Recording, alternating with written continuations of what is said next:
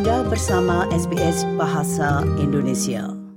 Para pendengar ada tren di kalangan petani di Indonesia yang tidak lagi mau menanam padi. Salah satunya adalah karena ketika panen besar terjadi atau panen raya, harga cenderung turun sehingga mereka merugi. Pemerintah juga tidak mengambil kebijakan yang mendukung mereka. Bahkan pada waktu-waktu tertentu ketika harga bagus atau naik, pemerintah justru mengimpor pangan, khususnya dari India atau Thailand, atau juga Vietnam untuk menekan harga padi atau beras. Dengan demikian, petani padi selalu berada dalam kondisi merugi karena harganya ditekan. Pak Koirul Anam dari Forum Komunikasi Pusat Pelatihan Pertanian dan Pedesaan di Kabupaten Blitar, Jawa Timur, berbagi cerita tentang bagaimana pertanian, khususnya pertanian padi ini harus menghadapi berbagai persoalan padahal beras adalah makanan pokok bagi masyarakat Indonesia. Di masa depan mungkin Indonesia tidak akan lagi menjadi penghasil beras apabila tren semacam ini terus berlanjut. Ikuti perbincangan selengkapnya. Sejak lama atau ini problem laten begitulah bahwa kita itu negara agraris katanya ya, tapi sering menghadapi problem-problem ketahanan pangan begitu loh. E, mungkin dari iya. sudut pandang Pak Khairul ya mungkin jernih gitu Pak. Kira-kira apa sih sebenarnya persoalannya? Apakah sebegitu rumitnya persoalan ini Pak? Iya, uh, ya sebetulnya kalau secara pribadi menurut saya sederhana saja, tidak begitu rumit-rumit amat permasalahan petani itu ya tergantung kemauan pemerintah lah dalam membela petani. Ya walaupun dalam petani istilahnya Samuel Dicolne pun dia tetap bertani karena dia bergantung hidupnya pada bertani. Walaupun merugi ya dia tetap bertani. Tapi kalau penyelesaiannya sederhana. Ini yang saya alami secara pribadi. Intinya ada proteksi dari pemerintah. Itu saja sederhana. Maksudnya pemerintah ada kemauan kebijakan-kebijakan yang membela. Sementara ini kan e, sebagai produsen, petani sebagai produsen. Sementara ini kan e, pemerintah masih berat sebelah, tidak win-win solution.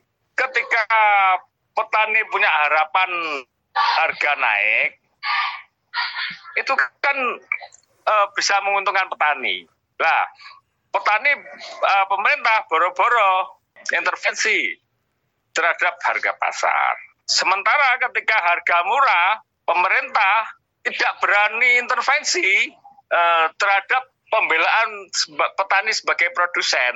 Itu saja sebenarnya yang menjadi permasalahan. Kalau masalah budidaya, sebetulnya apa pun itu bisa dianulah, bisa petani bisa bisa sendirilah karena dari pengalaman, dari teori, dari itu sudah insya Allah sudah sudah bisa diatasi. Hanya saja kan yang jadi masalah kan ini pembelaan pemerintah terhadap kebijakan yang tidak berpihak pada petani. Hmm. Yeah, yeah. Kita tidak pernah dengar, tidak pernah dengar ketika harga hasil pertanian murah itu pemerintah berteriak bagaimana ini membela petani, saya tidak pernah mendengar. Tapi ketika harga naik, pemerintah buru-buru intervensi dengan importer, dengan ini, dengan peraturan yang tidak berpihak, ada HET, HET yang menurut saya masih belum uh, memenuhi standar biaya produksi pertanian. Ya mungkin akhir terakhir ini aja lah kita, eh, kita punya harapan uh, harga gabah terutama di padi itu bisa punya harapan untuk bertahan hidup untuk bergairah untuk bertani hmm. akhir-akhir ini. Pak Koril menanam apa sekarang saya, Pak? Saya ini macam-macam. ini selain kemarin jagung, ini melon, lagi lagi saya lagi lagi mulai bergerak di uh, tidak bergerak di padi, mulai beralih ke hortikultura.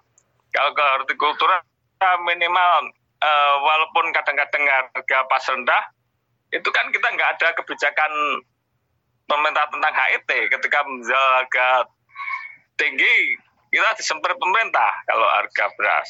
Hmm. Tapi kalau keluar kan Pak. Nah, jadi lebih anu Pak, lebih menguntungkan bagi Pak Koril ketika menanam melon misalnya daripada padi begitu.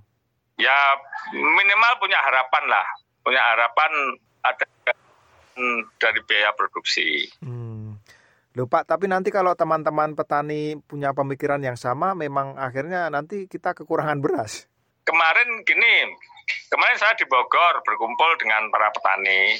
Eh, permasalahan-permasalahan di seluruh daerah hampir sama. Kita minta kepada pemerintah untuk ini masih sebagai usulan kemarin diserahkan kepada uh, perwakilan dari Bapenas uh, bagaimana ada subsidi subsidi pasca produksi dalam tata niaga beras. Karena kalau uh, musim panen, pemerintah kan tidak pernah intervensi. Intervensinya di HET, bukan harga terendah, harga tertinggi. Hmm. Jadi uh, ketika harga tertinggi harus diturunkan, tapi ketika harga terendah di bawah biaya produksi ketika musim panen raya tiba gabah bisa sampai 3.000 3.500 sementara biaya produksi uh, hitung-hitungan teman-teman kemarin 45 sampai 47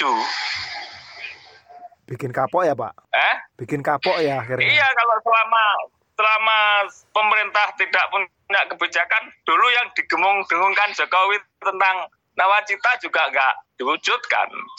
Jadi yang dulu rencana berpihak pada petani ternyata juga tidak ada anunya. Dan nah, ini kalau eh, kalau di lapangan Pak, eh, bagaimanapun uh, yang dicari kan tetap penghidupannya, keuntungan dari dari pertanian itu ya tidak bisa dibebani bahwa petani harus menanam padi untuk uh, menjamin kebutuhan pangan negara begitu.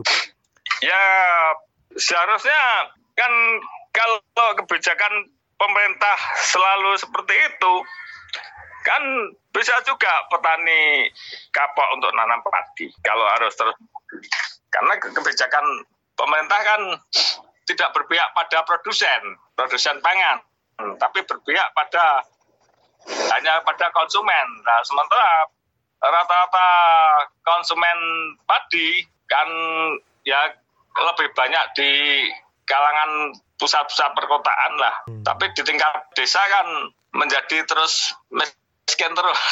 Betul. nah ini keluhan-keluhan petani yang frustasi ini. Pak, tapi sepengetahuan Pak Koirul ini di kalangan teman-teman Pak Koirul atau mungkin teman ngobrol atau di daerah situ begitu, gejala seperti itu ditemukan di banyak teman-teman petani ya? Ya, uh, sebetulnya tidak semuanya. Misalnya kalau banyak yang petani mau tidak mau ya harus nanam walaupun rugi. Tetap nanam padi Jadi maksudnya. kalau tetap tetap menanam padi walaupun rugi walaupun pemerintah mau bilang apa ya tetap menanam padi ketika musim padi karena bisanya ya seperti itu. Tapi sebagian petani yang kreatif ini menjadi hmm. lebih menantang ya Pak mencoba tanaman-tanaman baru ini. Ini kan sebagai cara untuk mempertahankan hidup aja. Kalau kita nanam padi dengan luasan lahan seperti itu uh, hanya 2.000 sampai 3.000 meter kalau untuk padi ya nggak cukup untuk balikin modal aja kadang kan untuk biaya panen aja sudah 10 persen dari hasil produksi terus belum biaya budidayanya itu kan kalau dihitung-hitung nggak ada untungnya nanam padi. Kalau kebijakan pemerintah tetap seperti itu loh. Para pendengar Pak Khairul Anam dari Forum Komunikasi Pusat Pelatihan Pertanian dan Pedesaan di Kabupaten Blitar, Jawa Timur, berbagi cerita tentang bagaimana susahnya sektor pertanian, khususnya pertanian padi, untuk setidaknya memenuhi kebutuhan di dalam negeri karena justru kebijakan-kebijakan pemerintah yang tidak mendukung mereka. Terima kasih dan sampai jumpa kembali. Sukai, berbagi, komentar. Ikuti SBS program Bahasa Indonesia di Facebook.